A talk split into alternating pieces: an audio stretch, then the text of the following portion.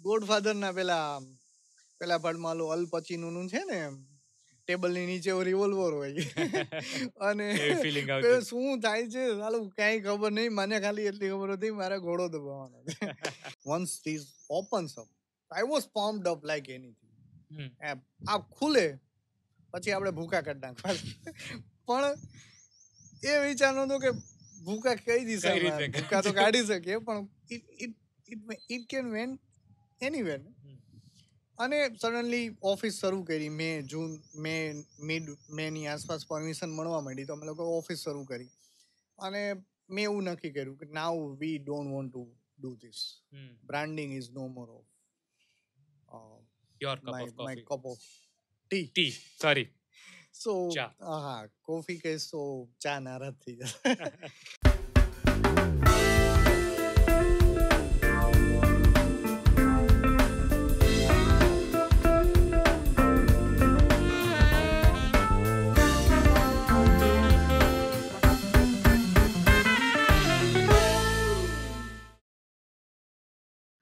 હાય મારું નામ છે શૃંગાર રૂઘાણી અને આજે આપણે વાત કરી રહ્યા છે હરિત ઋષિ પુરોહિત સાથે. Listen to Harit Rishi Purohit on a night before sponsored by Radhika Neel studio and academy directed by Jay Nathwani હા મિસ્ટર હરિત ઋષિ પુરોહિત આજકાલ કદાચ ગુજરાતીઓ જ્યાં બી જાય ત્યાં આ નામ બહુ ઇઝીલી ઓળખવા માંડ્યા છે recently specially in last couple of days જેની છેલ્લી ચા ઘણી વખણાય છે, એની સાથે આજ હું પહેલી ચા લેવા જઈ રહ્યો છું. તો this is truly remarkable feeling for me so કે હું તમને ઓલમોસ્ટ કદાચ કહું ને તો ઓલમોસ્ટ ત્રણ ચાર વર્ષથી ઓળખું છું. જ્યારે હું પહેલી વાર શીતલને મળ્યો હતો આરજે શીતલ અને એ અમારા નાઇટ બિફોરના પોડકાસ્ટ ઉપર એકવાર આવી ચૂક્યા છે. I use to work with Radio Mirchi ઓલિયો તો ત્યારે અ, શીતલ સાથે વાત થઈ હતી ત્યારે આઈ થિંક એમને મને તમારું નામ જણાવ્યું હતું ને પછી તમે સાથે એક શોર્ટ ફિલ્મ કરી હતી. Let them play which had got a lot of nominations, uh, official nomination, official selection, a lot of places. From there, I have been following Seven Sense concepts, right? અને તમે ત્યારે copywriting, filmmaking, a lot of you have done. You have done a Gujarati feature film, right, with Rajesh Hirji. અને ત્યારથી લઈને again you you have done this web series mini series જે મેં episode જોયા છે તો you have recently even won the Singapore uh, World Film Carnival Awards for uh, your uh, series. You have won two awards. I'm really thankful for y- you to be a part of this આપણું નાનકડું podcast જે આપણે ગુજરાતીમાં કરતા હોય છે અને ગુજરાતી લોકો સુધી ગુજરાતના લોકોની વાતો પહોંચે એની અમે નાનકડી કોશિશ કરતા હોઈએ છીએ તો થેન્ક યુ આ માટે આજે આપણે તમારી અલગ અલગ વાર્તાઓ, વાતો બધા લોકો સુધી પહોંચાડવાની કોશિશ કરીશું. આઈ એમ શ્યોર તમે ઘણા બધા ઇન્ટરવ્યૂઝ આપ્યા હશે. બટ અહીંયા અમારી એક એવી ઈચ્છા હોય છે કે છે ને બધા લોકો બિંદાસ ખુલીને જે મનમાં આવે એ બોલે. બટ એક પોતાની અંદરની વાત, વાર્તા જે કાંઈ કદાચ લોકો સુધી કદાચ ક્યારેક મેઇન મટીરિયાલિસ્ટિક વાતમાં રહી ગઈ હોય, એમાં ક્યારેક રહી ગઈ હોય, તો એ પહોંચાડવાની એક કોશિશ. તો thank you for being here and તમારા માટે કોઈ ઇન્ટ્રોડક્શન મારે એવું કંઈ ખાસ જરૂર નથી બટ સેઇંગ કે BSc in chemistry to film making આજે તમે ફિલ્મની કેમિસ્ટ્રી સેટ કરતા હોય છો, વાર્તાઓની કેમિસ્ટ્રી સેટ કરતા હોય છો, તો કેમિસ્ટ્રીથી લઈને કોપી રાઇટિંગ અને કોપી રાઇટિંગથી ફિલ્મ મેકિંગ મતલબ હાઉ ઇઝ ધીસ પ્રોસેસ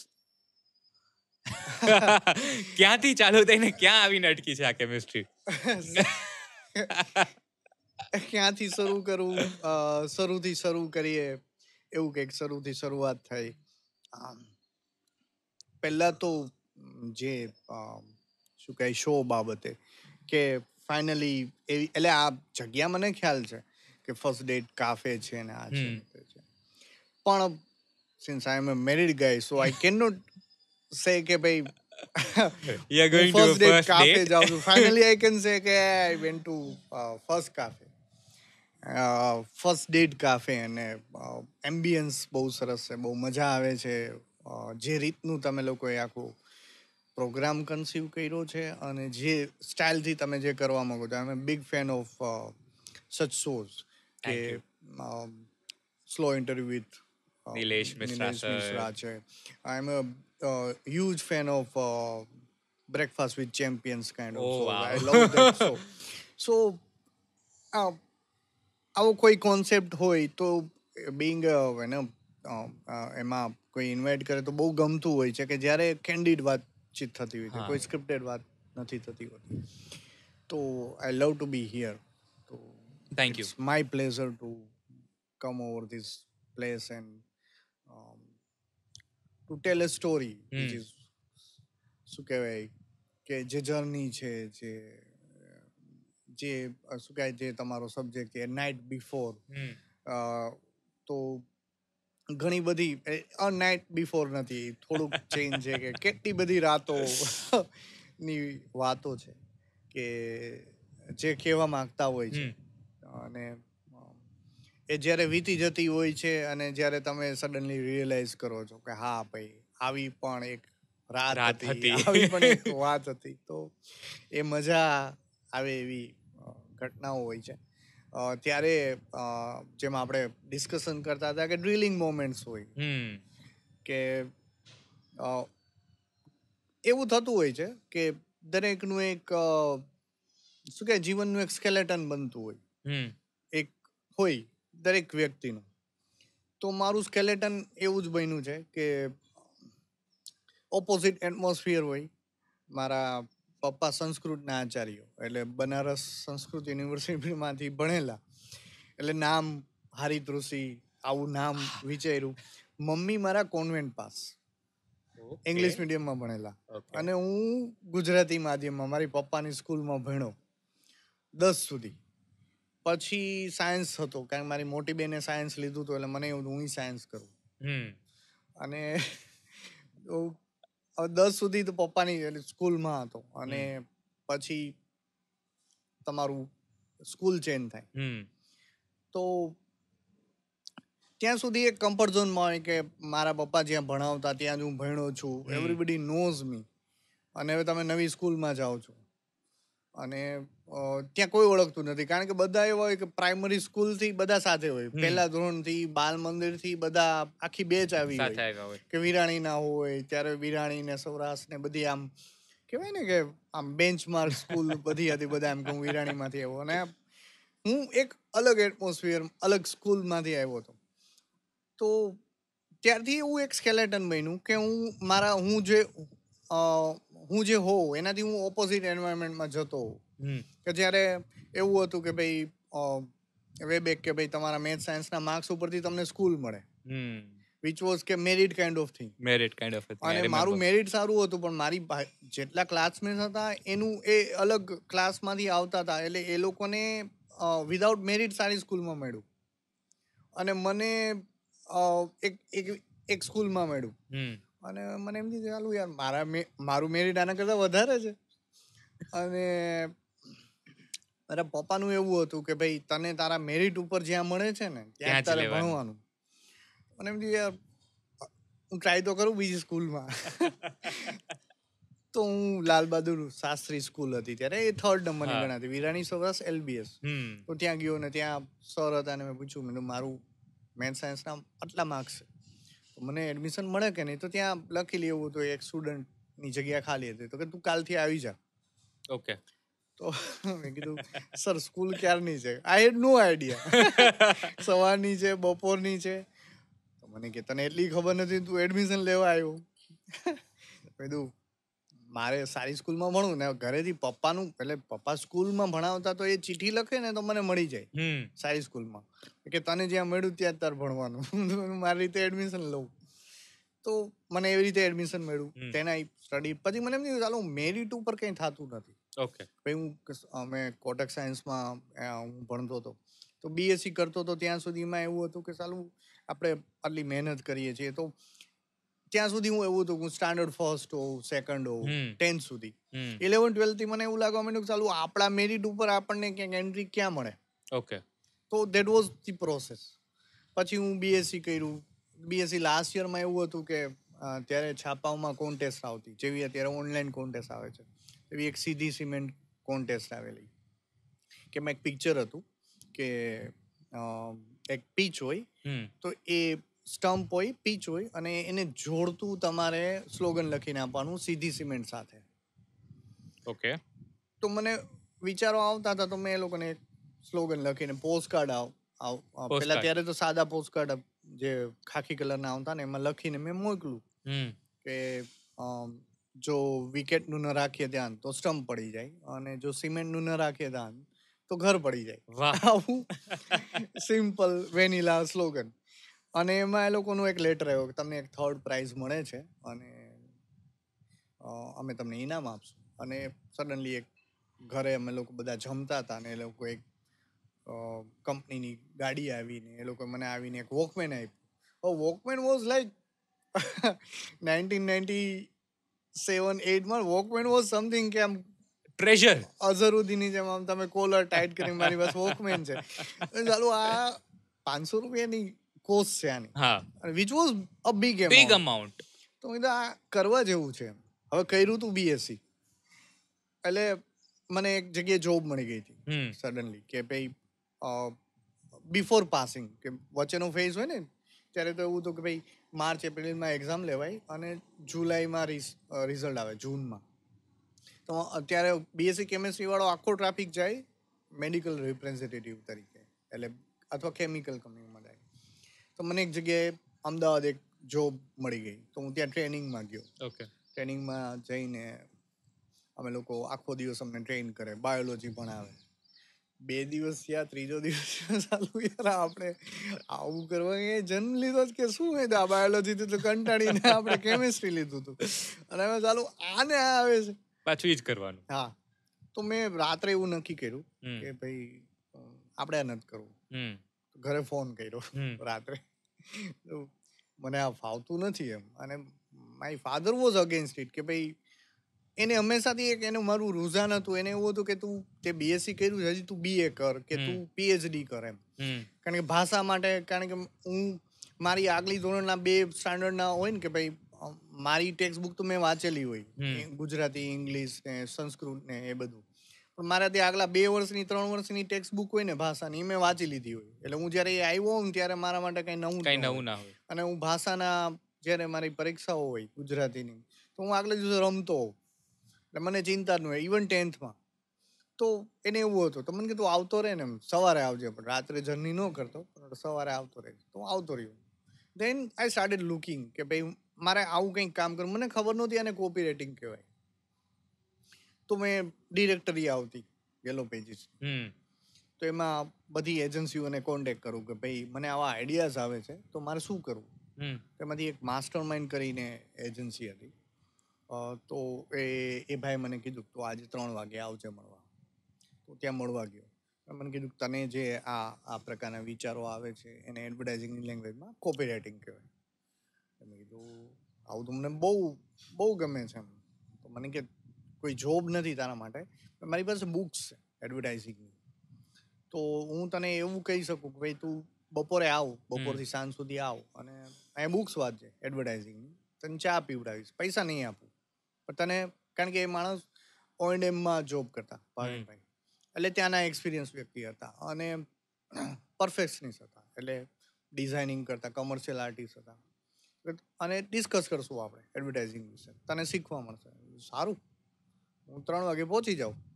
એક મહિનો મેં બુક્સ વાંચી એડવર્ટાઇઝિંગ મને એક્સપોઝર મળ્યું બેઝિકલી એડવર્ટાઇઝિંગ ઇન્ડસ્ટ્રી શું છે? મેં એટી એટી એટી એનટીની કેસ સ્ટડીઝ વાંચી મર્સિડીઝની વાંચી. તો મને ખબર પડી કે આ એક સમથિંગ વેરી આ એક યુનિક ઇન્ડસ્ટ્રીઝ છે. અને એમાંથી હું સર્ચ કરતો ગયો સર્ચ કરતો ગયો કે હવે શું કરી શકું? તો આઈ સ્ટાર્ટેડ ઓફરિંગ કે ભાઈ માસ્ટર માઇન્ડમાં હું જતો હતો પણ મને એવું તો હજી મારે વધુ કામ જોઈએ છે. મને આઈડિયાઝ આવે છે. તો હું આવું કરી શકું હું આવું કરી શકું. અને then I had a conflict with કારણ કે એ એકદમ શું કહેવાય સ્ટ્રોંગ માઇન્ડના તો મારે એક જગ્યાએ જોબ માટે જવું તો મને કીધું જોબ માટે જઈશ તો તારી ટ્રેનિંગ છે એ અધૂરી રહી જશે. હમ. તો મેં કીધું હવે મને ત્યાં જોબ મળે કે ન મળે? હું તમે અહીંયા તો નહીં જ આવું એવો પાવર હતું કંઈ નહીં હાથમાં કંઈ નહોતું. પણ હું હું નહીં આવું કાલથી. અને હું ન ગયો. અને પછી શોધતો હતો. તો એક મિત્ર હતો તો એણે મને એવું કીધું કે ભાઈ તારે આવીને બેસવું અહીંયા જોશું આપણે કંઈ થશે કામ થશે તો ઠીક છે. પછી ત્યારે માણેકચંદ ગ્રુપનું બરોડા કામ થતું મા માર્કેટિંગ તો હું ત્યાં જતો એ લોકોને મેં ઓફર કરી ભાઈ મને કોપી રાઇટિંગ હવે એ ટાઈમે કોપી રાઇટર ઇંગ્લિશમાં લખતા હોય એ કોપી રાઇટરની વેલ્યુ છે. ત્યાં એમએસ યુનિવર્સિટી એટલે મારી પહેલાં એ લોકો ફ્રીલાન્સ આપતા ખલીલ ધન તેજવીને ને આવા બધા મોટા મોટા ખાં સાહેબો ને અને એ લોકોને એમાં કનેક્ટ નહોતું મળતું. એડવર્ટાઇઝિંગ કનેક્ટ નહોતું મળતું. તો એ જેના ઓનર હતા ને એ આપણા સૌરાષ્ટ્ર સાઈડના હતા. તેને કીધું કે હું તને કહીશ તું આવજે એમ. કંઈ એવું આવશે તો તું મને ફોન કરતો રહેજે. ત્યારે લેન્ડલાઈનનો ટાઈમ હતો એટલે તમે અઠવાડિયે દસ દિવસે ફોન કરીને પૂછો કંઈ કામ છે. કંઈ કામ છે? એક ટાઈમ રાત્રે સાંજે રાત્રે ફોન આવ્યો. તું આવી જા ને બરોડા એમ. એટલે મને કાંઈ ખબર નહીં. શું કામ શું? હું બેસી ગયો બસમાં. ત્યારે બાર વાગ્યાની એક બસ હતી બરોડાની. સવારે છ સાડા છ પહોંચ્યો. એ લોકોએ કીધું હતું તો એને ઘરે જઈ હું ફ્રેશ થયો. અને એણે મને કીધું કે અમે લોકો એક કેમ્પેન વિચારીએ છીએ અને તું એના માટે સ્લોગન લખ. એટલે મેં રાત સુધીમાં સ્લોગનો લખા અને આપીને મને ટ્રેનનો બહુ ફોબિયા એટલે એ એજન્સી ઓનર છે ને મને ટ્રેન સ્ટેશન સુધી મૂકી જાય એની ગાડીમાં. હું ત્યાંથી ચાલીને બસ સ્ટેન્ડ પાછો જાઉં. પછી આઠ દસ કલાક જર્ની કરીને રાજકોટ આવું. તો હું પાછો આવી ગયો. કામ કરી નીકળી ગયો. અને પછી મેં એને પૂછ્યું કે શું હવે આગળ શું છે? તો કે તને કેશું કેશું હમ. અને સડનલી નવરાત્રીનો પહેલો દિવસ પહેલો દિવસ અને માણેકચંદની સ્પ્રેડ એડ અને એમાં મારું સ્લોગન એક દિવસ બે દિવસ મારા પપ્પા સ્કૂલમાં જાય ત્યાં છાપાઓ આવે. એટલે મેં પહેલે દિવસે જોયું પછી બીજે દિવસે કીધું મેં કીધું આ મારું લખેલું છે. સ્લોગન. તો મને કે એટલે તું બરોડા ગયો તો એ. મેં હા. પછી એને છાપાઓમાં જોયું તો બધા છાપાઓમાં ફ્રન્ટ પેજમાં એડ્સ આવે. અને આવું દસ દિવસ સુધી દસ દિવસ હું એડ કેમ્પેન અને દસે દિવસ મારા સ્લોગન્સ એ લોકોએ માણેકચંદ ચાને લોન્ચ કરેલી. હમ. તો એમાં મેં લખેલું હતું જેટલું. એ બધા સ્લોગન એને એમાં પ્લેસ કરેલા. અને ક્યાં તો બધા છાપાઓમાં આવે છે ને આખા ગુજરાતમાં આવે છે. અને મેં ફોન કર્યો એ લોકોને. તો મને કે માણેકચંદ હોય ને એટલે મિનિમમ હંડ્રેડ સીસી જ હોય. તારે સાઇઝ તો પૂછવાની જ નહીં અને આ ઓલ ગુજરાત કેમ્પેન છે. દેટ વોઝ હ્યુજ અને જે બધા મારા મિત્રો હતા અને ક્લાયન્ટ્સ હતા અને બધા થોડી ખબર પડી કે ભાઈ આ આ he is really good at he is really good at copy writing તો they started giving me work ત્યાં સુધી એવું હતું કે કંઈક આમ કોઈને સમજાતું ન હોય ને તો કે આમાં તું વિચાર ને એમ. વિઝિટિંગ કાર્ડમાં આ ક્લાયન્ટ સમજાતો નથી તો તું આને હેન્ડલ કરી લે ને એમ. એટલે અમે એના માટે મથીએ સોવી સોવિનિયર ડિઝાઇન કરવાના તો વિઝ્યુલાઇઝ કરીએ. ભાઈ આ ઇન્ડિયન મેડિકલ એસોસિએશનનું ગુજરાતમાં પહેલું સેમિનાર છે. હમ. તો આના માટે શું વિચારશો? તો અમે મારા એક મિત્ર હતા. અમે વિચારીએ સવારથી સાંજ સુધી થીમ વિચારીએ. કે આમાં શું કરાય? વિઝ્યુઅલ શું મુકાય? કેવી રીતે કરાય? તો અમે લોકોએ વિચાર્યું કે આમાં સર્ચ લાઈટ દીવા દાંડી મૂકશું. વિચ વેન્ટ હિટ કે. ઓલા લોકોને હા યાર ધીસ ઇઝ ઓવર કોન્સેપ્ટ કે ભાઈ સેમિનાર શેના માટે છે? તો આવી બધી પ્રોસેસમાં હું ભાગ રહેતો રહેતો. પણ ત્યારે પૈસા ન મળતા. અને મળે તો સો બસો રૂપિયા મળે. Then I started earning as a copy writer કે મને એજન્સીઓ કામ આપે. ક્યારેક એવું બને કે મોટી મોટી બ્રાન્ડના એ લોકોએ બે લોકોને કેમ્પેન આપ્યા હોય. બે એજન્સીને આપે કે જે અમને જેનું કામ ગમશે ને એને અમે આ એવોર્ડ કરશું. ઘણી વખત એવું થતું એ બે એજન્સી મારી પાસે હોય. એ બેયનું એક જ બ્રાન્ડ બે એજન્સી વિચારવાનું મારે. એટલે મને એવી ટેવ પડી કે આના માટે ત્રણ આઈડિયાઝ અલગ આના માટે ત્રણ આઈડિયાઝ અલગ. એટલે હું છ આઈડિયા વિચારું. બ્રેઇનસ્ટોર્મિંગ કરું કામ તો કઈ હોય નહીં આખો દિવસ વિચાર્યા કરવાનું. તો that was the fun part then I started earning અને પછી ભૂલાઈ ગયું કે હું બીએસસી કેમેસ્ટ્રી છું. અને I became an advertising guy hmm. So was the basic uh, basic uh, ની film entry copywriting. Was the beginning અને ધેન ત્યાંથી પછી ફિલ્મ મેકિંગ તરફ how did things turn out always wanted to be in to films, Hmm. કોઈ exposure નહીં કોઈ background નહીં. કારણ કે. કોઈ ફેમિલીમાંથી કે કોઈ એવું ફેમિલી કે જે ફિલ્મ ઇન્ડસ્ટ્રીઝને કે એડવર્ટાઇઝિંગ ઇન્ડસ્ટ્રીઝને બિલોંગ કરતું હોય. પણ એવું હતું કે one day I want to એનો make a film I want to direct પણ આઈ નો આઈડિયા આ કેવી રીતે થાય એ પ્રોસેસ શું એ પાથ શું. તો આવી રીતે લખતો હતો એમાંથી એવી ઓફર આવતી કે હવે બ્રાન્ડ બનાવો. તો હાથી મસાલા બ્રાન્ડ માટે હું કોપી રાઇટિંગ કરતો અને તે ઓફર્ડ મી કે we want to make big brand Hmm. we want you to be you know in charge of the brand in Okay. terms of advertising you Okay. you decide what what exactly you want to do તો આઈ propose કે ભાઈ એક add film બનાવશું concept છે આ અને તો કે સારું બનાવીએ. અને they offer me seventy thousand rupees budget સિત્તેર હજારમાં એક એડ બનાવવાની. સારું. અને ફર્યા. અમદાવાદ રાજકોટ બોમ્બે બધાને મળું વાતચીત કરું. અને પછી ક્લાયન્ટે કીધું કે આપણે બોમ્બે મળીએ લોકોને. પ્રેઝન્ટેશન કરાવ્યા. અને the budget was almost ten times જે સાઠ હજાર સિત્તેર હજારની વાત હતી. અને જે બજેટ આવ્યું કે તમારા આ આઈડિયા ઉપરથી we would like to you know an ad film of around six lakh budget Six lakh.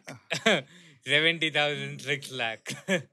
And we went back like you know આવતા રહીએ પાછા હું ભૂલી ગયો તો લિટરલી કે આ નહીં થાય અને અહીંયા કરવું પડશે કામ તો બે દિવસ થયા તો કંપનીમાંથી ફોન આવ્યો. આવો ને એમ કે આપણે બોમ્બેથી આવતા રહીએ અને પછી શોરીલ જોવી છે બધાને. તો શોરીલ જોઈ બધી.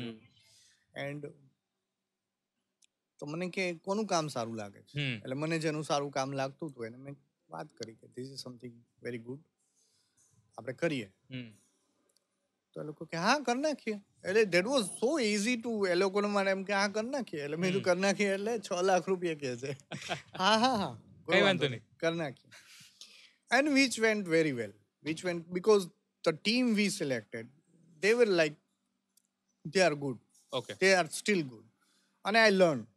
કે ભાઈ મારો કોન્સેપ્ટ ઉપરથી એ લોકો એને જે ઇમ્પ્લિમેન્ટ કર્યું જે એક્ઝિક્યુશન કર્યું તો સેટ બનાવ્યો સિનેવેસ્ટામાં આખું એક મસાલા માર્કેટ બનાવી ફૂડ સોર્સ લીધા. Food source with the best of the best food stylist કે જે પ્રહલાદ કક્કર ની ના જે ફૂડ સેલર્સ લે એની સાથે મેં પહેલી જેડમાં કામ કર્યું. કે એક એક શોટ એક એક બબે સેકન્ડના શોર્ટ્સ લીધા. એમાંથી હું ઘણું બધું શીખ્યો અને જે એવો વિચાર હતો કે વર્ષે એક એડ ફિલ્મ બનાવું છું. તો the company offered me three ads in six months time એટલે એક એ છ મહિનામાં અમે લોકોએ ત્રણ એડ ફિલ્મ બનાવી. ઓકે તો that was a journey kind કે અમને લોકોને એવું છે કે હા વિચ ઇઝ વેરી રિવોર્ડિંગ. કે અને મને પણ એક્સપોઝર મળ્યું. મને શીખવા મળ્યું. હું છ વખત જતો થર્ટી સેકન્ડ માટે બોમ્બે. ક્યારેક ફ્લાઇટમાં જાઉં ક્યારેક ફ્લાઇટ ન હોય તો બસમાં જાઉં.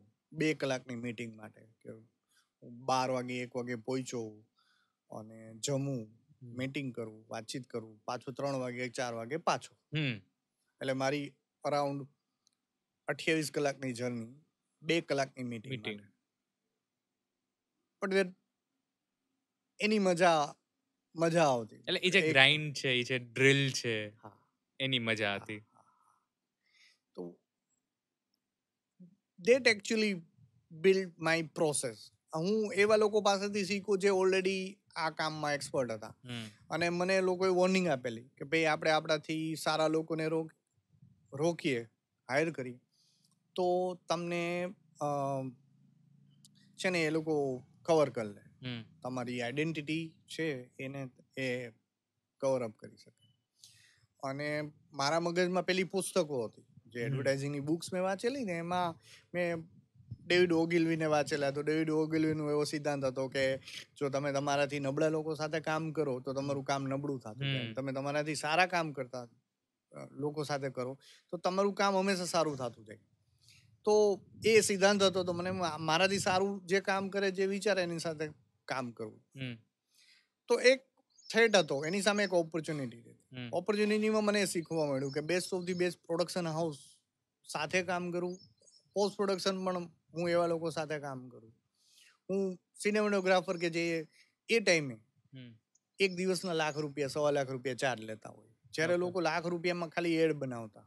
આખી એડ બનાવતા. ત્યારે હું લાખથી સવા લાખ રૂપિયા ડીઓપીને આપતો. તો મને સ્કિલ શીખવા મળી કે ભાઈ આમાં ડીઓપીની સ્કિલ શું છે? સાઉન્ડની શું ઇમ્પોર્ટન્સ છે? આર્ટિસ્ટ ક્યાં ક્યાં કઈ રીતે આ આને આપણે પ્લેસ કરવું જોઈએ? આ ફ્રેમ કેવી રીતે હોવું જોઈએ? તો એ લોકો સાથે રહીને મને આ બધી જ પ્રોસેસની પરફેક્શન જાણવા મળી કે ભાઈ આ કામ મીડિયોકર છે આ કામ વિચારવા જેવું જ નથી અને this is something best.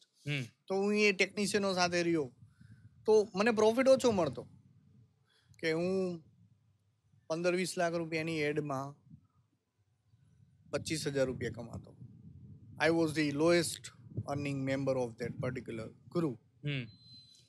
But મને શીખવા મળ્યું વિચ ઇઝ સમથિંગ કે મને એવું લાગ્યું કે હું પચીસ લાખ રૂપિયાનો કોર્સ છે એ હું ફ્રીમાં શીખું. ફ્રીમાં કર. પ્રોફિટ જ નથી કે અત્યારે વિચારું છું તો એમ લાગે છે કે હું કામ આપું સૌથી ઓછું હું કમાવું અને તોય હું એ કામ કરું છું. વિચ ઇઝ અબાઉટ પેશન કે ભાઈ તમને એમ લાગે છે આ કામ કરવું જોઈએ એમાં તમને પ્રોફિટ ઓછો મળે છે પણ તમે ઇમ્પ્લિમેન્ટ કરો તમે એક્ઝિક્યુટ કરો છો you should go that way એટલે આઈ ઓલવેઝ સે કે you know if you are going to run behind money right એટલે obviously money is very important but જ્યારે તમે when you're in your early phases then it is always uh, needed કે you focus much on the learning curve you know rather than just એ વસ્તુ ઉપર કે you know uh, કારણ કે આજકાલ છે ને ઘણી જગ્યાએ જોયું છે કે લોકોને પહેલી જ like specially with the content creator I કે પહેલી જ વારમાં કમાઈ લેવું છે. રાઈટ એટલે એની જગ્યાએ if you give your time to the art to you know to learn to actually master the skill that જેમ તમે કેમ કીધું કે તમે નાની નાની વસ્તુ માટે ત્યાં જતા હતા like made before music may it before pre production may it before post production ભલે બે કલાકની મીટિંગ છે, પણ એ બે કલાકની meeting is something which is now shaping the next twenty years of your life right એટલે ઇટ્સ અબાઉટ કોલાબરેશન કે you know when you are excited enough passionate enough to collaborate collaborate means you learn out of hmm the particular hmm. person કે એક ટાઈમે એ બાબતે exposure જ ન રહેતું. ખબર જ ન હોય એટલે આપણે એમ થાય આનાથી શું થશે આ કામ કરવાથી શું થશે એવું લોકો પૂછતા હોય કે જ્યારે બધા શું કહેવાય આઈએએસની તૈયારી કરતા હોય તો મારા પોકેટમાં લિટરલી બે ત્રણ પેજ પડેલા હોય જેમાં સ્લોગન હોય. અને મિત્રો હોય એટલે આમ કાઢી લે ને આ લખેલું હોય સ્લોગનો લખેલા હોય હાથેથી લખેલા. કે આ શું છે એમ? આનું શું કરવાનું એમ? આમાં શું મળે એમ? તો પણ એક આઈડિયલ દિમાગમાં હોય કે આપણે વાંચ એક વાંચ્યું છે કે આવી એક હિસ્ટ્રી બની હતી આવી એક કેસ સ્ટડી બની હતી કે જ્યારે આપણે ડેવિડ ઓગિલવીને વાંચતા હોય કે જ્યારે જે જે આપણા આપણા એક ટાઈમના એટલે આઈડિયલ હોય એણે એણે એક પ્રોસેસ કીધી છે કે મેં આવું કર્યું હતું કે મેં મર્સિડીઝની આવી લાઈન વિચારી હતી. તો એનાથી એ એ લોકો જે પાથ ઉપર ગયા છે એ પાથ આપણને ખબર છે આવો એક પાથ છે. હવે આપણે એ પાથ ઉપર જઈએ છીએ ત્યારે શું થાય છે કે તમારું પેશન હોય છે, એ જ તમારી સાથે રહે છે. બીજા બધાને એનું કોઈ એક્સપોઝર નથી. એનું કોઈ વિઝન નથી. તો તમને ત્યારે કેવું હોય છે, ત્યારે પ્રોફિટ કે લોસ કાંઈ હોતો જ નથી.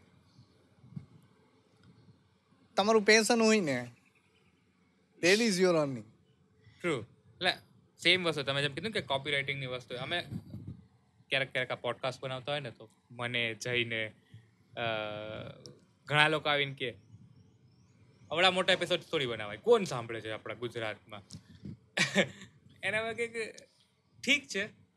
ક્યાં ક્યારેક કોઈક કદાચ સાંભળશે પણ અમને અત્યારે આ બધું કરવામાં મજા છે ને અમે અમને ખ્યાલ છે કે કદાચ જો આ કલ્ચર ડેવલપ થયું તો વી વિલ ફીલ કે we were the kind of pioneers right અને આ વસ્તુ જો નથી લોકો એક, શું કહેવાય કરતા ત્યાં તો મે બી લેટ્સ ટ્રાય કદાચ લોકો ધીરે ધીરે એક્સેપ્ટ કરવા માંડશે અથવા કદાચ નહીં કરે.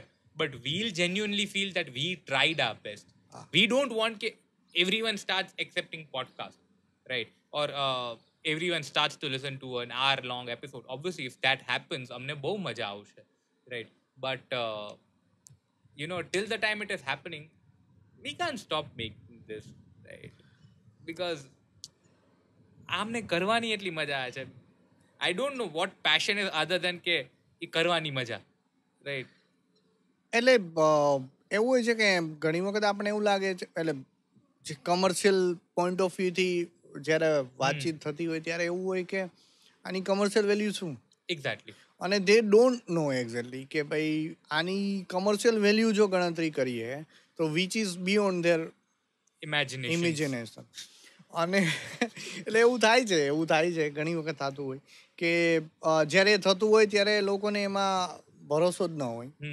અને જ્યારે સડનલી એક એક એક લેવલે પહોંચી જાય છે. અને ત્યારે એવું કહેતા હોય છે હા અમને ખબર હતી એમ.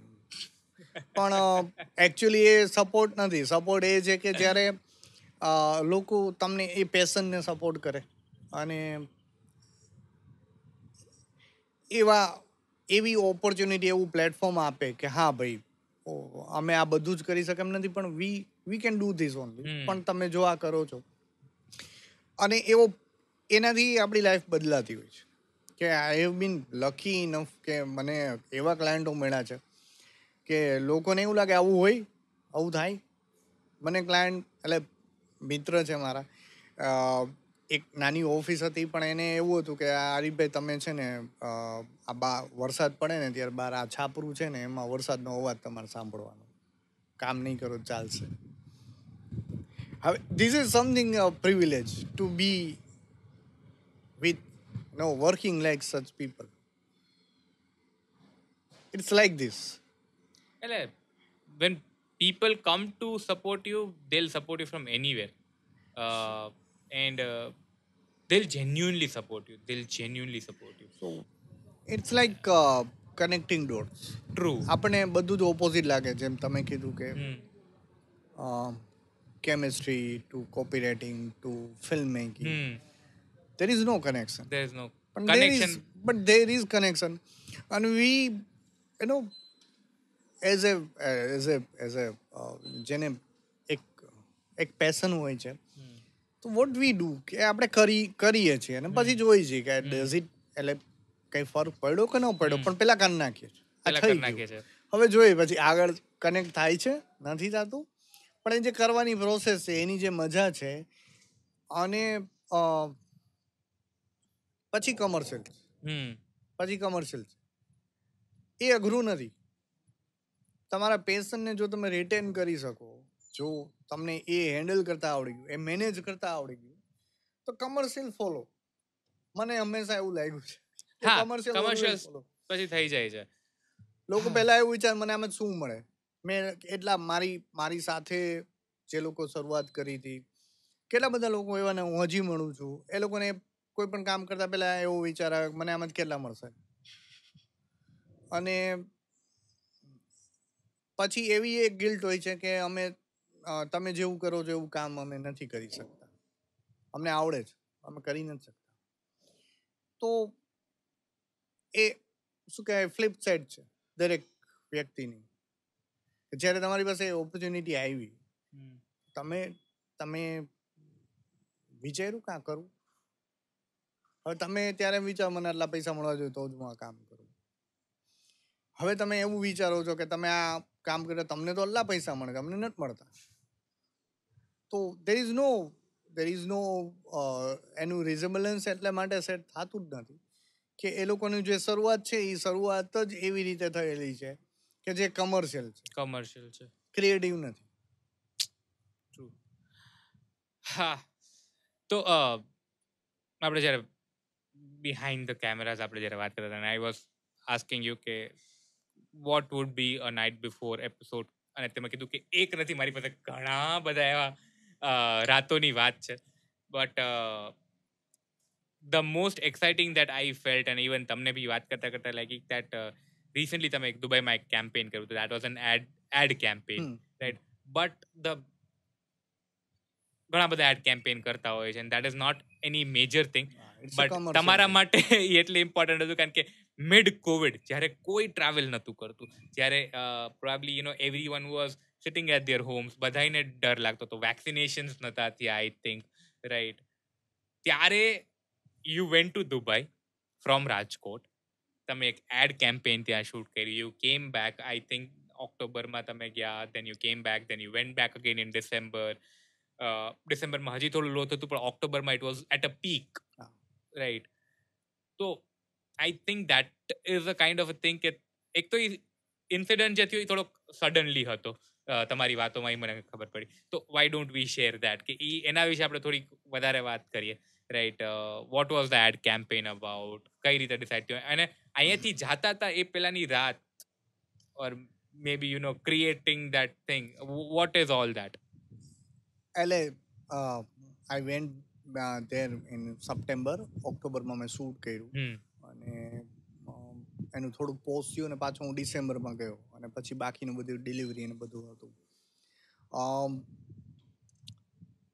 એટલે જે ડ્રિલિંગ મોમેન્ટ્સ કહેવાય ને ડ્રિલિંગ મોમેન્ટ્સ એવી હતી કે લોકડાઉન હતું. અને મેં એક ફિલ્મ સાઇન કરી લીધી હતી ડિસેમ્બર નાઇન ટુ થાઉઝન્ડ નાઇન્ટીનમાં ઓકે અને અમે લોકોએ એની સ્ક્રિપ્ટ માટે પંદર દિવસ અમદાવાદમાં હતા. અમે લોકોએ સ્ક્રિપ્ટ કરી નાખી રીડ્રાફ્ટ કર્યા રીડ્રાફ્ટ કર્યા. We wanted to go on a floor on mid March અને સડનલી એવું થયું કે પ્રોડ્યુસરોને એ સ્ક્રિપ્ટ ગમી નહીં. જે રીડ્રાફ્ટ કરેલી હતી ઓકે અને મારી પાસે બીજી બધી સ્ક્રિપ્ટો પડી હતી એની વાતચીતો ચાલી અને એ લોકોએ મને સાઇન કરી લીધો હતો કે ભાઈ આપણે આ ફિલ્મ ગુજરાતી ફિલ્મ કરશું અને we want to go go on a floor in April May something તો હું માર્ચમાં જસ્ટ બિફોર જ્યારે લોકડાઉન શરૂ થતું હતું વીસ માર્ચ તો હું અરાઉન્ડ પાંચ માર્ચ સાત માર્ચની આસપાસ બોમ્બે હતો. ત્યાંથી આવ્યો. સડનલી પંદર માર્ચથી બધું બંધ થવાનું શરૂ થઈ ગયું હતું. સંભળાતું હતું. હું એરપોર્ટ ઉપર જ હતો. મેં ત્યાં ફ્લાઇટથી નીચે ઉતરતો હતો. ત્યારે એ બધા માસ્ક પહેરીને ફરે. અને હું એ બધાને આમ જોઉં કે આપણે અહીંયા કંઈ હતું નહીં. કારણ કે ઇવેન્ટ્સ બધી ચાલુ હતી વેડિંગ ચાલુ હતું. અને એપ્રિલ મે બંધ. બધું જ બંધ. અને શરૂઆતના પંદર દિવસ બહુ વેબ સિરીઝો જોઈ. આખો દિવસ અઘોરીની જેમ. સવારથી સાંજ કોઈ શેડ્યુલ નહીં. કારણ કે ઓલમોસ્ટ મારી કેરિયરને પંદર સત્તર અઢાર વર્ષ થઈ ગયા કે જ્યારે હું સવારે ઉઠી નાહી ધોઈ તૈયાર થઈને ઓફિસે ચાલ્યો જાઉં. હું ઓફિસ જઈને વિચારું. આવું મારું એક શેડ્યુલ હતું. કઈ કામ ન હોય તો હું ઓફિસ જઈને પછી બેસી જાઉં. અને સડનલી બહાર જવાનું જ નથી. ઘરે જ રહેવાનું છે. એટલે પહેલા પંદર વીસ દિવસ કઈ વિચાર જ નહીં. વેબ સિરીઝો જે બધા કહેતા હતા કે નાર્કો સારું સિઝન જોઈએ આ જોઈએ. પંદર દિવસ પછી એવું રિયલાઇઝ થયું કે સાલું આમ તો આપણી જિંદગી નહીં નીકળે. હવે શું કરશું? ક્લાયન્ટોના ફોન નહીં બધા કે આ બધું પૂરું થાય પૂરું થાય. અને I use to call up so many કે ભાઈ મારા બોમ્બેના જે અમુક જેની સાથે હું ભૂતકાળમાં કામ કરતો હતો તો રિસેન્ટલી કામ કર્યું. તો શું ચાલે છે આમ છે તેમ છે. એકને ફોન કર્યો તો એને મને એવું કીધું કે હું અમિતાભ બચ્ચનના ઘરે જઈને શૂટ કરીએ મિડ લોકડાઉન વિથ પરમિશન સોનીનો કેબીસીનો પ્રોમો હતો. મને કે બચ્ચન સાહેબે શૂટ કર્યું. એટલે મેં કીધું આવા ટાઈમે એમ. April this was April in two thousand twenty which was like ત્યારે એવી બીક હતી કે કોઈની સાથે વાત કરીએ તો આપણને બીક લાગે કે આ COVID. કોવિડ થઈ જશે તો. અને Bachchan saheb was shooting and my friend shot that promo અને I was pumped up as hello યાર. આપણે અહીંયા ઘરથી બહાર નથી નીકળતા આ સાલો શૂટ કરે ને એ વિથ પરમિશન અને with Amitabh Bachchan. With the with the with the you know industry's best hmm. સાલું ગજબનું કહેવાય આના તો એટલે લક છે અને હું બધાને ફોન કરું કે શું ચાલે છે આમ તેમ અને સડનલી મને એમ થયું કે યાર હું ત્રણ વર્ષથી હું બધી સ્ક્રિપ્ટો પીચ કરું છું મને જે લેટ ધેમ પ્લે તમે કીધું તો લોકોને એમ લાગે મને લેટ ધેમ પ્લે માટે બહુ એવોર્ડ મળ્યા. પણ મને લેટ ધેમમાં લેટ ધેમ પ્લેમાં નોમિનેશન્સ બહુ મળ્યા હતા મને એવોર્ડ નહોતા મળ્યા. મને એવોર્ડ સ્ક્રીન પ્લે રાઇટિંગ માટે મળ્યા હતા ઓકે. લોસ એન્જલસમાં ઇટાલીમાં અને એ સ્ક્રિપ્ટ લઈને હું ફરતો હતો. અને ત્રણ વર્ષથી ફરતો હતો. એમાં કંઈ થતું નહોતું પણ તોય ફરતો હતો. અને મારી જે બ્રાન્ડિંગની ફર્મ હતી વિચ વોઝ સફરિંગ કારણ કે જે બ્રાન્ડ્સ મેં બનાવી છે જેમાં હું ઇન્વોલ્વ છું અને એક બાજુથી હું ફિલ્મની મીટિંગ કરું છું એક બાજુથી મારું ડે ટુ ડે બ્રાન્ડિંગનું કામ ચાલે છે. Which was kind of opposite again બે બે નોર્થ પોલ અને સાઉથ પોલ સાઉથ પોલ આવી ઘટનાઓ હતી. બેયના બેન્કિંગમાં બેયના પ્રોસેસમાં બહુ મોટો ગેપ અને આઈ વોઝ થિંકિંગ લોકડાઉનમાં કે I am on cross road શું કરવું? તો એક શિડ્યુલ બનાવ્યું કે ભાઈ ફેમિલી કે ઘરના વ્યક્તિઓ બધા સાથે જ છે. પણ એમ કે બે કલાક રોજ વાંચવાનું કમ્પલસરી એટલે ઘરમાં ઓફિસ કરી નાખી અને વોકિંગ કરવાનું. પછી ટાઈમ સ્પેન્ડ કરવાનો ફેમિલી સાથે. અને આઈ વોઝ સિંગિંગ હવે ક્યાં જવું છે એમ? Once these opens up I was pumped up like anything. એમ આ ખુલે પછી આપણે ભૂકા કાઢી નાખવા પણ એ વિચાર નતો કે ભૂકા કઈ રીતે ભૂકા તો કાઢી શકીએ પણ it it it it can when anywhere when અને સડનલી ઓફિસ શરૂ કરી મે જૂન મે મિડ મેની આસપાસ પરમિશન મળવા માંડી તો અમે લોકો ઓફિસ શરૂ કરી. અને મેં એવું નક્કી કર્યું કે now we don't want to do this branding is no more of Your cup my of cup of tea tea tea. So હા કોફી કહીશ તો ચા નારાજ થઈ જશે તો તો ટીમને પણ કીધું કે ભાઈ you want to if you want to work with us then we can you know train you in film making otherwise we can you know offer you another opportunities અને they વેર જેને જે કરવું હતું એ choice હતી અને એ decision લઈ લીધા પછી કામ નહોતું. નહોતું ફિલ્મનું નહોતું બ્રાન્ડિંગનું. હાથમાં કાંઈ નહીં. અને સડનલી મને શોઝ ઓફર થતા હતા સિરિયલના કે. સિરિયલ આ છે. અને મને એક શો ઓફર થયો. અને અમે લોકો બહુ રિસર્ચ કર્યું. મેં સો એપિસોડ જોઈ લીધા. અને it was like location recce થઈ ગઈ. I had sixty acres of land at my free will to shoot okay I I had producer I had everything. I script. મારી પાસે સો એપિસોડની સ્ક્રિપ્ટ હતી તૈયાર. અને એવરીબડી વોઝ બેકિંગ મી એમ કે ભાઈ તારી પાસે કોઈની પાસે કામ નથી તારી પાસે કામ છે. અને આ ad an example of Amitabh Bachchan. તો મેં કીધું હા સાચી વાત છે મારી પાસે કામ છે. બધા મને ફોન કરે જે મારા મિત્રો હોય કે બિઝનેસ ફ્રેન્ડ્સ હોય તારે શું ચાલે? મેં મારી પાસે બહુ કામ છે મારી પાસે સિરિયલો છે આમ છે એમ છે. અને મેં કીધું કે આ સિરિયલ કરી નાખીએ.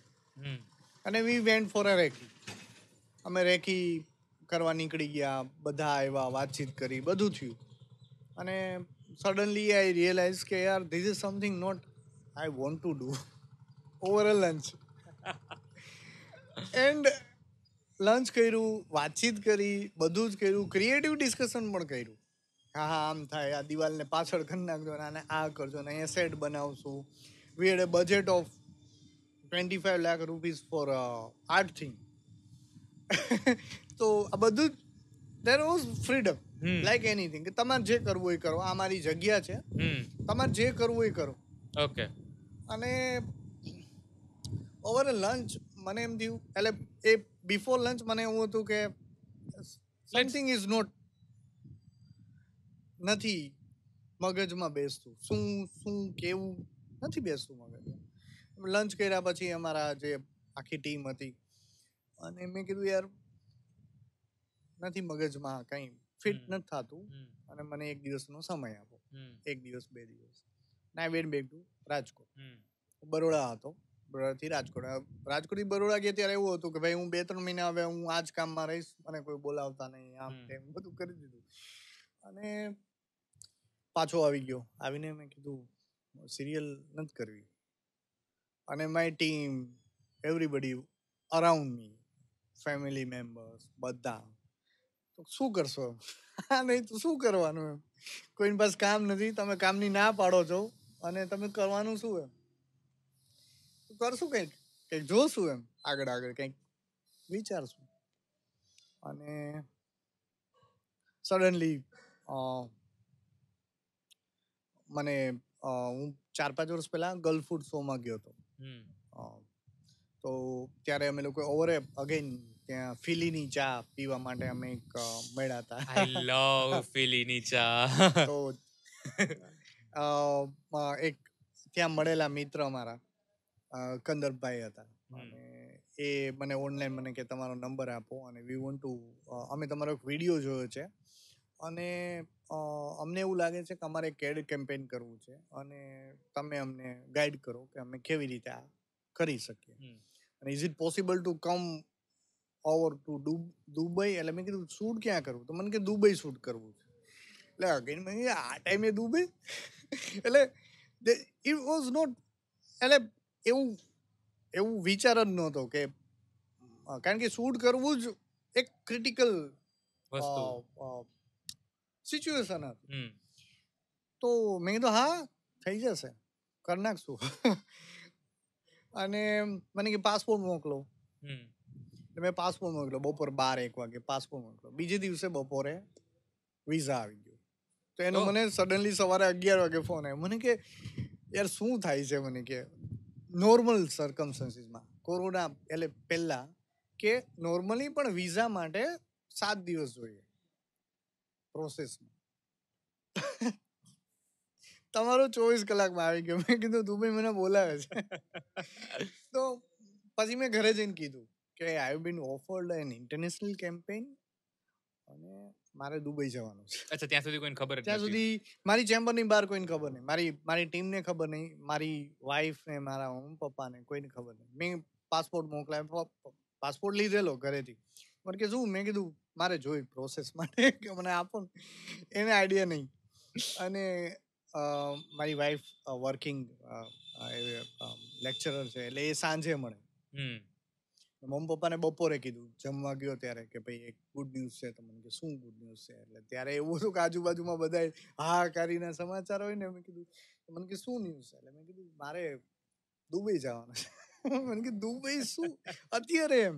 એટલે મેં કીધું સમય છે થોડોક પંદર દિવસનો પણ આમ છે. તો દેવેર સો શું?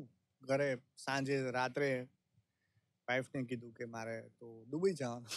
કે આવા ટાઈમે દુબઈ? કોણ બોલાવે તમને?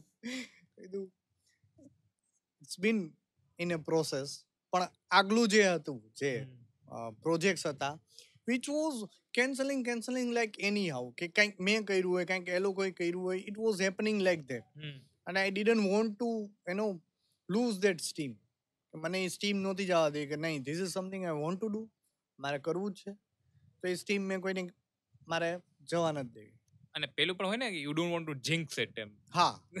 તો ફ્રેન્ડને નહોતું કીધું કોઈ કોઈને કીધું નહોતું. અને દેવેર સો કે તો કેવી રીતે જાય છે? એટલે મેં કીધું ફ્લાઇટ ચાલે છે હવે બધાને એવું હતું કે ત્યારે ફ્લાઇટો બંધ હતી. ઇન્ટરનેશનલ ફ્લાઇટ્સ બંધ હતી આ છે તે છે. અને પછી અત્યારે તો એવું હતું કે ભાઈ તમે શૂટ કરો. શૂટ માટે જાઓ તો તમને વર્કિંગ વિઝા માટે એલાઉ કરતા હતા અને તમારે અહીંથી આરટીપીસીઆર ટેસ્ટ કરાવવાનું. એ તમે ઓકે આવે તો તમારી ટિકિટ થાય. અને તો તમને ફ્લાઇટમાં બેસવા દે. પછી ત્યાં ઉતરીને પાછી તમને બે દિવસ તમને ક્વોરન્ટાઇન કરે. ત્યાં ટેસ્ટ કરે અને બે દિવસમાં રિઝલ્ટ ઓકે છે તો તમને બહાર જવાનું. હા આઈ નો આઈડિયા કે આવું શું હોય. હું એરપોર્ટ ઉપર ગયો જ્યારે. તો અમે લોકો ચાલીસ લોકો જે ફ્લાઇટ વાળા હતા ને એટલા જ આખા એરપોર્ટ ઉપર. કોઈ જ નહીં. બધા ઝોમ્બીન જેમ ફરે. ખાવાનું નહીં પીવાનું નહીં કાંઈ નહીં. પાણીની બોટલ નહીં. અને એવરીબડી વોઝ લાઈક તમે એલિયન હો. આવી એક ફિલિંગ ફિલિંગ હતી તો પણ I was very I try to be on a very you know consciously unconscious state of mind કે મેં મારી બધી જ પ્રિપેરેશન કરી લીધી હતી. મેં ક્લાયન્ટને કોન્સેપ્ટ પીચ કરી દીધા હતા એ લોકોએ ઓકે કીધા પછી મેં સ્ટોરી બોર્ડ સ્ક્રિપ્ટ આ બધું એને મોકલાવી દીધું હતું મારી પાસે પ્રિન્ટ તૈયાર એટલે તું કે રેડી ટુ આમ કહેવાય ને શૂટ હા બધું જ સેટ છે. મારે ખાલી જવાનું બાકી છે. આવ- માઇન્ડસેટથી બધી પ્રિપેરેશન હતી. અને આગલી રાતે મારી ફ્લાઇટ હતી બીજા દિવસે બપોરે. અને સડનલી આઈ રિયલાઇઝ કે આગલી રાત્રે પછી મેં મારી વાઈફને પૂછ્યું કે આઈ એમ ગોઈંગ દુબઈ હું દુબઈ જાઉં છું. બરોબર બધું બરોબર થઈ જશે ને?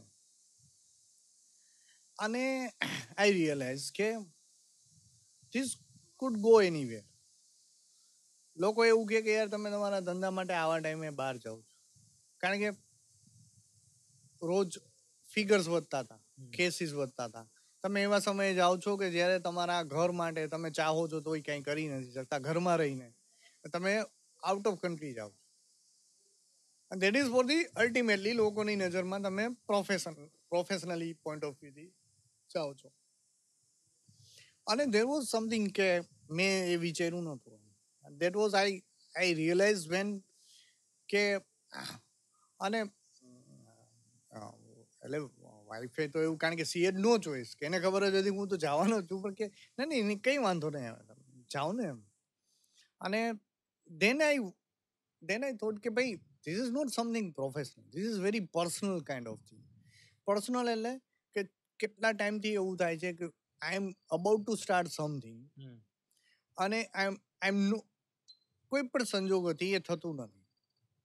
This is something my life is on on on a stake કે હું ત્યાં જાઉં છું મને પણ ઇન્ફેક્શન લાગી શકે. અને દેર is નો બડી નોઝ યુ પ્રોફેશનલી પર્સનલી એક બે વ્યક્તિ ઓળખે બાકી કોઈ નહીં. બાકી કોઈ so. You are your own.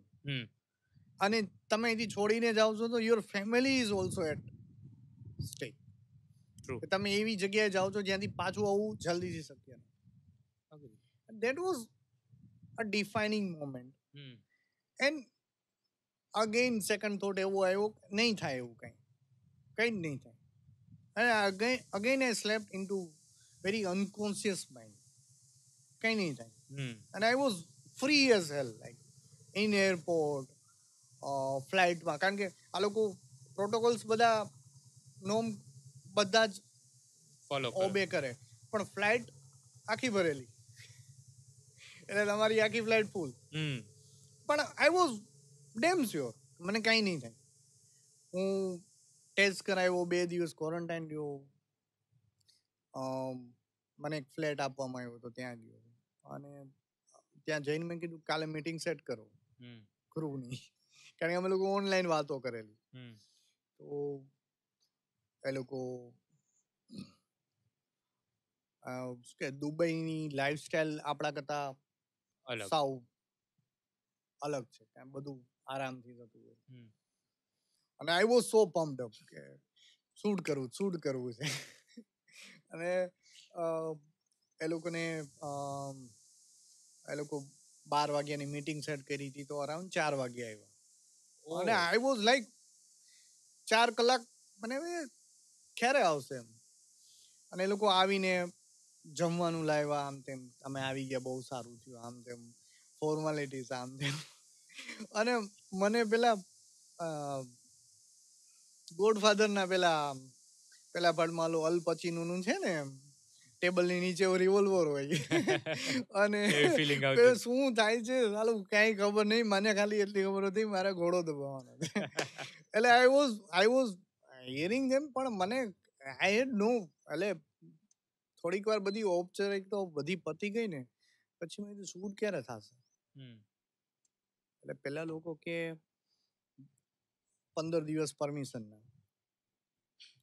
અને પછી આપણે પ્રી પ્રોડક્શન કરશું. અને પછી આપણે એક ડેટ ફિક્સ કરીને કરશું. એટલે અરાઉન્ડ એક થી દોઢ મહિનો. પછી આપણે શૂટ કરશું. એટલે યાર. તો હું અત્યારે શું કરું છું?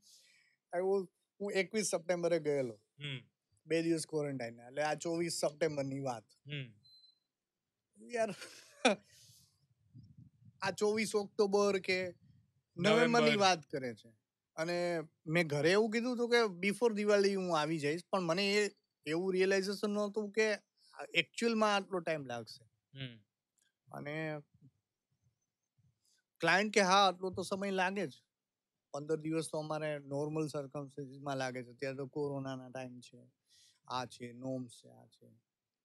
મેં કીધું યાર ધીસ ઇઝ નોટ રાઈટ આવું આપણને ચાલશે નહીં નહીં તો અમે લાઈન પ્રોડ્યુસર હતો એને મેં કીધું એમ યાર મને આવી સ્પીડથી કામ કરવું નહીં નહીં ફાવે I will hire somebody else કોઈ બીજાને હાયર કરી લઈશ પણ મને શૂટ કરવું છે વહેલું કરવું છે કારણ કે એકચ્યુઅલમાં આપણે ગમે એટલી તૈયારીઓ કરતા હોય પ્રી પ્રોડક્શન બહુ કડક કરીએ આ કરી પણ અલ્ટિમેટલી ખબર છે કે જે વોર છે એ ફ્લોર ઉપર. ફ્લોર ઉપર અને તમે જેટલા જલ્દી ફ્લોર ઉપર જાઓ છો ને એટલું જ કારણ કે એ સમય એવો હતો કે દર પંદર દિવસે કંઈક ને કંઈક નવા ચેન્જીસ આવતા હતા. અગ્રીડ અને ક્લાયન્ટે મને એક ડેડલાઇન આપેલી કે ભાઈ આ ડેડલાઇનમાં તમે સબમિટ કરી શકશો અને અમને તો લોકોએ દોઢ વર્ષનું સમય આપ્યો છે. અને આઈ વોઝ સો. પમ્પડ મેં કીધું હું તમને છ મહિનામાં ડિલિવર કરીશ.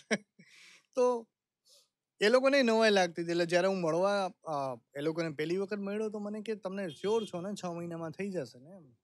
હા થઈ જશે તમે ચિંતા ન કરો. અને આ લોકો પંદર દિવસ પરમિશનના વીસ દિવસ આના આવું બધું ચાલે છે. પછી અલ્ટિમેટલી એ લોકોને પણ મેં ચાર્જ કર્યા કે ભાઈ I want to do this અને I am here for not any kind of leisure I am here for a shoot તો યુ ગમે ત્યાંથી ગમે એવા સંજોગોમાં તમે મને વિધિન વીક પરમિશન લઈને આવો. તો અમારી જે ટીમ હતી કે આ પોસિબલ નથી. મિનિમમ પંદર દિવસ ગણીને ચાલો. મેં શૂટ ડેટ ફાઇનલ કરી નાખી. I want to shoot by six of October અમે back to back shoot set કરેલા. છ થી શરૂ થાય. કે પોસિબલ નથી. પોસિબલ પોસિબલ જ છે. સડનલી એવું થયું એ લોકો ત્યાં મીડિયા સેન્ટર છે દુબઈમાં. જેની પાસે તમારે પરમિશન લેવા જવી પડે. તો એ લોકો ગયા અને એ લોકોએ વાતચીત કરી અને ખબર નહીં શું હશે તો એ લોકોએ લગભગ અડતાલીસ કલાકમાં વિચવેર આ અમે જે ડેટ ફાઇનલ કરી ત્રીસ સપ્ટેમ્બર ઓક્ટોબરની આસપાસ ત્રીસ સપ્ટેમ્બરની વાત છે ત્રીસ એકત્રીસની આસપાસની વાત છે. બે દિવસમાં એ લોકોને પરમિશન મળી ગઈ ને એ લોકો આવીને કે આપણે પ્રીપોન કરી શકીએ એમ છે. સિક્સ છે? આપણે પાંચથી શૂટ કરીએ તો? ના. છ થી જ કરશું. તો એટલે અગેન એવું હતું એવું કરવું હતું. I was preparing myself એવું કરવું કારણ કે મેં હું વર્ષોથી શૂટ કરું છું કે આપણી એક ક્રૂનું એક કમ્ફર્ટ હોય. જેની સાથે આપણે કામ કરતા હું બોમ્બેમાં હું બેક ટુ બેક શૂટ કરતો હોઉં, પણ મારી સવાસો માંથી સો લોકો મારા જાણીતા છે. અહીંયા એવું છે કે મારું કોઈ જાણીતું નથી સિવાય કે કંપની બાકી બધા જ જુદા જુદા કલ્ચરમાંથી આવે છે. જુદી જુદી લેંગ્વેજ બોલે છે. અને ક્લાયન્ટ ઇઝ એ એને મારા ઉપર હંડ્રેડ પર્સન્ટ ફેજ છે. તો I want to deliver it at the best તો એ જે એક એક ગ્રીલ જે ગ્રાઇન્ડિંગ ટાઈમ કહેવાય ને કે હવે આપણે આમાં બેસ્ટ આપવાનું. ધેટ વોઝ ધી થિંગ કે આપણે કોઈ જાણીતું નથી. અચ્છા આપણી ભાષા કે જે આપણે ઇંગ્લિશ સપોઝ કે મારું એજ્યુકેશન બેકગ્રાઉન્ડ ગુજરાતી માધ્યમ. એટલે મારું ઇંગ્લિશ એક એક લેવલથી વધારે.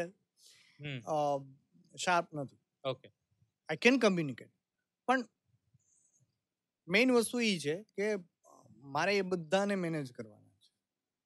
ઓકે. તો that was again a grinding moment હતી. કે અમુક લોકો એવા હતા કે જેને ઇંગ્લિશ નહોતું આવડતું. કે અમારો સેલ્સનો ફોટોગ્રાફર હતો લિબિયા હતો. તો એનું એની ઇંગ્લિશ ઉપર કમાણે એ ખાલી સર્વાઈવ થતો હતો. He was a damn good in photography okay. A frame set કરે. અને યુઝ લાઈક પણ એ કમ્યુનિકેટ ન કરી શકે. એટલે અમે લોકો વર્કિંગ સ્ટીલ્સ કરતા હોય કે વર્કિંગ વિડીયોઝ કરતા હોય. તો I was so unconscious about my experience કે મારા જેટલા પણ ફોટોગ્રાફ્સ છે ને એમાંથી નેવું ટકા ફોટોગ્રાફ્સ વિથ માસ છે. મને ખબર જ ન હોય કે આઈ એમ વેર હું અમે લોકોએ ગોલ્ફ એટલે દુબઈનું બેસ્ટ ગોલ્ફ કોર્સ છે ત્યાં શૂટ કર્યું. મેં તાજમાં શૂટ કર્યું. અમે લોકોએ કાસ્ટિંગ પણ તાજમાં કર્યું. પણ આઈ વોઝ વિથ માસ્ક બધે જ હું માસ્ક સાથે જ ફરતો બે દિવસ પછી એ મારી પાસે આવ્યો. એણે મને કીધું કે સર તમારા ફોટોગ્રાફ્સ હું લઉં છું. આખા વર્કિંગ લઉં છું. તમારા અત્યાર સુધીના જેટલા ફોટોગ્રાફ્સ છે ને બધા માસ્કમાં છે. પણ એક રીતે સારું હતું. હા. તો દેટ વોઝ તો I think that is that is something કે જ્યારે તમે તમારા કામમાં એટલા ઇન્વોલ્વ થાવ છો. તમે એ પ્રોસેસમાં એટલા ઇન્વોલ્વ હો છો. અને પછી શું થાય છે કે પછી જે ગ્રાઇન્ડિંગ જે આપણી રાતો છે ને જે એ નાઇટ બિફોર એ એ એ એ પછી એક જાતનું આપણું એક ટ્રેઝરી મોમેન્ટ્સ કહેવાય ને એ મોમેન્ટ બની જાય છે. કે જ્યારે તમે બ્લેન્ક હો યુ હેડ નો આઈડિયા કે હાઉ ધીસ ગો અને કારણ કે અનસર્ટેનિટી તો દરેક ફિલ્મ ફિલ્મ મેકિંગની કોઈ પણ પ્રોસેસ અનસર્ટેનિટી છે. અત્યારે પવન આવે ને ઉડવા માંડે. ધીસ ઇઝ અવર રિયાલિટી પણ એનાથી આપણે છતાં યુઝ ટુ હોય છે કે કંઈક પણ પ્રોબ્લેમ થયો સાઉન્ડ ચેક થયું કાંઈ થયું કાંઈ પણ. ધીસ વોઝ સમથિંગ એક્સ્ટ્રીમ લેવલે હતું. કે તમે ક્રૂમાં જો તમારું વિધાઉટ માસ્ક હોય ને તમે. બુર્જની સામે શૂટ કરો છો અને એ લોકોને એવું લાગ્યું કે સોશિયલ ડિસ્ટન્સનું ભંગ થાય છે. એક જ વ્યક્તિ આવે અને તમને કહી દે કે બંધ. તો બંધ. બંધ. There is no other there is no argument. there is no argument. You just have to shut it down કે તમારું ડ્રોન છે આરએનની બહાર નહીં. એટલે નહીં એટલે નહીં. અને you have to deliver that true.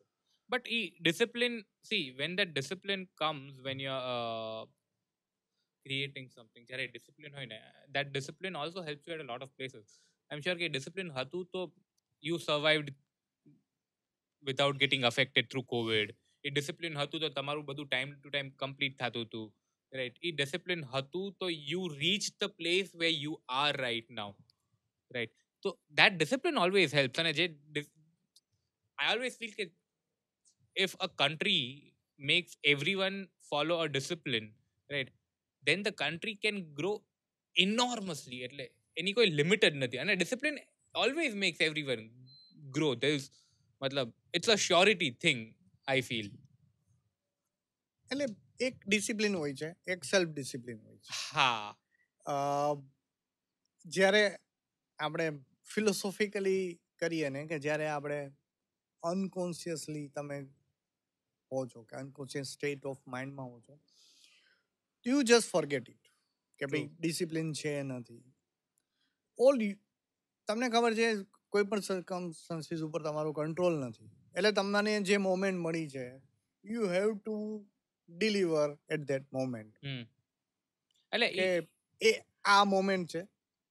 You just grab it you do the best and then you just leave the અરે. સો આઈ વુડ સે કદાચ જો બધાયનો ગ્રાફ એ આપણે કરાવવા જાય નાઇટ બિફોર નો કે ગમે એ વસ્તુનો તો there is always this graph of nervousness curiosity anxiety and then there comes point or or a line of nirvana where you like let it be હવે જે થવાનું છે થશે. Like you can worry up till a point. Then તમને એમ થાય કે let it be now let the actual thing happen tomorrow અને પછી બધું ઓટોમેટિક હા. હા એટલે આમ શું હોય છે કે આ જે આપણે જે પ્રકારના પ્રોફેશનમાં છીએ એમાં આવી મોમેન્ટ્સ આવતી રહેતી હોય. અને થતી જ રહેવી જોઈએ. કારણ કે તમે હંમેશા તમે કંઈક ફ્લોર ઉપર આવો છો તમે કંઈક નવું નવું કરવા ઈચ્છો છો એટલા માટે તમે આમાં છો. એટલે કીડો તમારી અંદર હંમેશા જીવવો જોઈએ. હું એટલે લોકો એમ કે મારી અંદર આ કીડો છે એટલે કીડો બધામાં છે. કીડો બધામાં છે. કોઈ પણ એમ નથી કહેતું કે મારે આ કામ નથી કરવું. મારે બધાને હીરો બનવું બધાને ડિરેક્ટર બનવું સવાલ એ છે તમે તમારા કીડોને જે તમારો આંદોલન છે ને એને તમે જીવાડો છો કે નહીં? હવે આપણે કેવું થાય છે કે તમારા કીડાને મારી નાખવા માટે તમારા એટલા બધા પ્રલોભનો આવે છે તમે આ કેમ નથી કરતા? તમે આ કેમ નથી કરતા? આ શું કામ મૂકી દીધું? ઓલું સારું જ હતું. તમે તમારા કમ્ફર્ટ ઝોનમાં હતા. બરોબર? ત્યાં શું જવાની જરૂર છે? આ શું કરવાની જરૂર છે? વેબ સિરીઝ શું કામ બનાવો? શોર્ટ ફિલ્મ શું કામ બનાવો? કોર્પોરેટ શું કામ બનાવો? દરેકના ઓપિનિયન હોય. દરેકને એવું હોય કે હું તમે કરો ને એના કરતા હું કરું ને તો તમારે સારું જ કરું but they are not into process they are not with these આપણે જે જે આગ લાગી હોય અંદરથી. એ એ આગ એની અંદર નથી, એટલે એને બહારથી બધું બરોબર લાગે છે કે તમને મજા છે. ફ્લાઇટમાં જાઓ ને શૂટ કરો ને હીરો હિરોઈન બેઠા હોય ને તમે શૂટ કરી નાખો. It is as easy as that અને મારી પર્ટિક્યુલરલી મેં કેમ્પેઇન શૂટ કર્યું, ત્યારે હું ફ્રેક્શન ઓફ સેકન્ડ માટે કોન્સિયસ નહોતો થયો. એનું રીઝન કે મેં છ મહિના પછી જ્યારે, આ કેવું છે ખબર છે? કે તમે આગ લઈ ગઈ હોય જંગલમાં. તમે જંગલમાંથી નીકળી ગયા. બાર ભાગ્યા. બરોબર છે? બાર ભાગીને તમે જ્યાં તમારું કામ છે ને એ કામ પૂરું કરીને આવો છો. પૂરું કરીને આવો છો ને પછી તમે જોઈ લો છો કે બધું બરોબર છે ને સહી સલામત છે ને. ઓકે છે ને બધું એમ. તો મારી રિયલાઇઝેશન છે ને એ છ મહિના પછીની છે. મને લોકોએ કોન્શિયસ કર્યો. પછી હું વધારે કોન્શિયસ થયો ત્યારે મને ખબર પડી કે હા ધેર વોઝ ધી ટાઈમ કે આવો ટાઈમ હતો કે આવું આવું હતું. I try to connect the dots કે આવું કંઈક હતું. આઈ એનો એ આપણે રેટ્રોસ્પેક્ટ કરીએ ને ત્યારે મને ખબર પડી કે મેં આવા સંજોગોમાં જઈને આવી રીતે આમ આમ કર્યું. હમ. અધરવાઇઝ મને બહુ મારાથી બહુ સહજતાથી થયું. એટલે એ જોઈને કે સાચી અને સારી. બે સ્ટોરી ત્યારે જ બને કે જ્યારે તમે રિયલાઇઝ કર્યો તમે રિયલાઇઝ ત્યારે ન કરતા હોય કે એક સ્ટોરી બને છે. હા. રાઈટ સાચી અને સારી સ્ટોરી ત્યારે જ બને કે જ્યારે એ પેલા બની ગઈ પછી when you sit down and you think then you realise કે અચ્છા આવું થઈ ગયું. અને એ જે સ્ટોરી પછી જ્યારે બને પછી તમે જ્યારે એનું બિલ્ડઅપ આખું જોવો ને કે આ કેટલા ટાઈમથી બિલ્ડઅપ થતું હતું અને પછી શું એનું આઉટપુટ આવ્યું? રાઈટ એનું એનું એનું જે ફિનાલે એપિસોડ જે ક્રિએટ થયો એ કઈ રીતે ક્રિએટ થયો? એની મજા બહુ અલગ છે. Then you go on like describing this and I am happy કે you chose a night before platform કે તમે આ આ રિયલાઇઝેશન શેર કરવા માટે. બટ યા મતલબ એન્ડ ધેન લેટલી છેલ્લી ચા હેપન્ડ રાઈટ જેને અત્યારે અવોર્ડ મળવાના ઓલરેડી સ્ટાર્ટ થઈ ગયા છે ને એમ. હોપફુલ કે હજી કદાચ બીજી જગ્યાએ તમે કદાચ એને ફિલ્મ ફેસ્ટિવલ્સ કે કે કાર્નિવલ્સમાં મોકલશો તો આઈ. એમ હોપફુલી એને વધારે મળે. છેલ્લી ચાનું સ્ટ્રીમિંગ પણ શરૂ થઈ ગયું છે હા. પ્લેયર પર. અને we are receiving good response out of it ફેસ્ટિવલ્સમાં I had no idea કે હવે હવે કોઈ ફેસ્ટિવલ્સમાં મોકલીએ કે નહીં. કારણ કે અલ્ટિમેટલી એવું હતું કે શૂટ થઈ ગયું હતું અને we had some time to stream વચ્ચેનો જે ગેપ હતો અને મને સડનલી એવું થયું કે ભાઈ આપણે ફેસ્ટિવલ્સમાં મોકલે let see on a very global global level આપણી અંદરનો કીડો આપણને આવા બધા નવા રસ્તાઓ અપનાવવા માટે કરતા હોય કે ભાઈ શૂટ થઈ ગયું છે પછી મોકલવાની. પણ ચેક કરવા કે ઇઝ ઇટ સમથિંગ એવું છે કે આપણે આજુબાજુના લોકો એક લેવલ પછી કદાચ સાચી વાત ન કરતા હોય અથવા તો તે take it for very granted કે હા ચાલે તારું તો આ ધંધો છે અમને શું એમ? આવું થતું હોય. પણ when you check your merit basically તો મેરિટમાં એવું છે કે જે તમને નામથી નથી ઓળખતું જે તમારું કામ જોવે છે. કે when they know they have no idea કે હું આઈ એમ.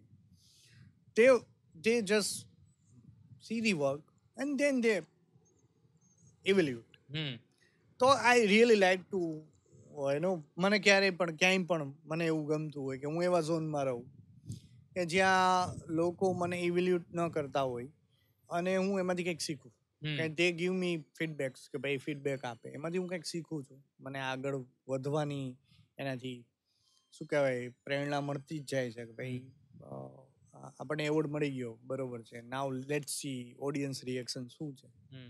તો લોકો ફોન કરે જાણવા મળે. એક ઇન્ટરેસ્ટિંગ વાત કરું.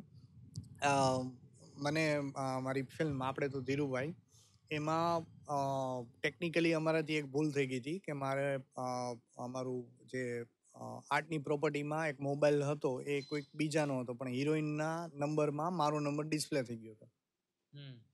એટલે સ્ક્રીનિંગ ચાલુ હતા ફિલ્મોના તો ચાલુ શો એ મને ફોન આવે. એ લોકોને એવું છે કે આ હિરોઈનનો નંબર છે. એટલે ફટ ફટ ફટ ફોન ચાલુ થઈ જાય. બે ત્રણ મહિના ફિલ્મ ચાલી ત્યાં સુધી જ બરોબર. પછી ઓનલાઈન આવી. એમેઝોનમાં ને એમાં. અને મેં ઇન્સ્ટ્રક્શન આપેલી કે ભાઈ મારો નંબર છે ને તમે બ્લર કરી નાખો એ લોકોએ ન કર્યું. અને પછી જે ફોન આવે આહા રાત્રે બાર વાગે રાજસ્થાનથી ફોન આવે. Then I started learning out of it કે હવે આવે જ છે. હવે શું કરવાનું? એટલે મેં કીધું પૂછું કેવું લાગી ફિલ્મ શું લાગ્યું? ક્યાંથી જોઈ ફિલ્મ સોર્સ શું? ઓનલાઈન જોયું આમાં જોયું. તો આવી બધી ભૂલો જે આપણી થતી હોય એમાંથી શીખવા મળે એનાથી આગળ વધીએ. કે ભાઈ છેલ્લી ચા છે તો એમાં એવું જ છે. લોકોને એવું લાગે આટલી લેન્થની થોડી બનાવાય પંદર વીસ મિનિટની બનાવો ને પચીસ મિનિટની બનાવો ને એમ. પિસ્તાલીસ મિનિટનો એક એપિસોડ હોવો જોઈએ. આવું કેમ? તો એ ફીડબેક છે. આપણો પોઈન્ટ ઓફ વ્યૂ છે એ લોકોનો ફીડબેક છે એમાંથી ક્યાંક આગળ નવું થશે. હા true so that was Harit Rishi Purohit a film maker a content writer seven sense concept જેમનું બેબી છે રાઈટ અને આઈ એમ રિયલી હોપફુલ કે હજી તમે ઘણી બધી સારી વેબ સિરીઝ ઘણા બધા સારા ફિલ્મ્સ બનાવશો. અને we would really be happy કે ક્યારેક અમે લોકોની ટીમ નાઇટ બિફોરની ટીમ તમારી એ લોન્ચ પહેલાંની આગલી રાતે આપણે તમારી ટીમ સાથે બેસશું અને આપણે નાઇટ બિફોરનો એનો લાઈવ સ્ટ્રીમિંગ કે લાઈવ એપિસોડ કંઈક શૂટ કરશું સારા ઓડિયન્સ રાખીને બટ ત્યાં સુધી everyone who has heard this episode or who has seen this episode if you have really liked, uh, do follow his work. Uh, keep listening to A Night Before. And uh, thank you, sir, for being a part of this. This was A Night Before, sponsored by Radhika Nail Studio and Academy. Thank you. Signing off.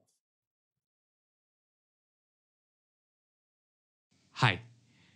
We sincerely hope that you enjoyed listening to this beautiful podcast that we have created. I am Shrungar and you have been listening to A Night Before, a Gujarati podcast created of raw conversations, sponsored by Radhika Nail Studio and Academy, directed by Jai Nathwani. Intro music to this podcast has been created by Harsh Sunil Trivedi. Background music has been created by Mohit Kamoti. Logo for the podcast has been created by Monik Patel. Yogesh Solanki was the second DOP. A production team included of Hussein Popatia and Hemang Prajapati. Our friends at Waterbox helped us reduce the usage of plastic bottles. We know all of you are busy creating your own stories, and we sincerely hope that one day you become our guest on A Night Before.